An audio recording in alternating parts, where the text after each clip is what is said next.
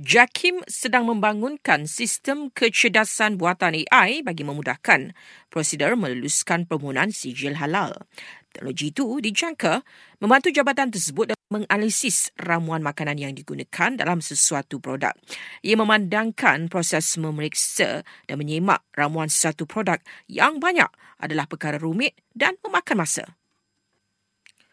Jabatan Imigresen akan meningkatkan operasi membantas pendatang asing tanpa izin parti di 220 lokasi hotspot yang dikenal pasti di seluruh negara. Ia bagi memastikan warga asing berada di negara ini mempunyai dokumen perjalanan dan pas kerja yang sah.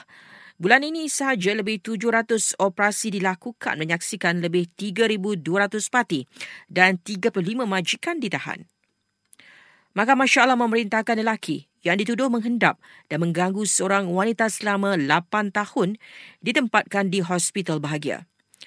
Seorang suspek di Reman berkaitan kes remaja dua beradik dikurung selepas dilaporkan hilang awal bulan ini di Hulu Bernam, Selangor.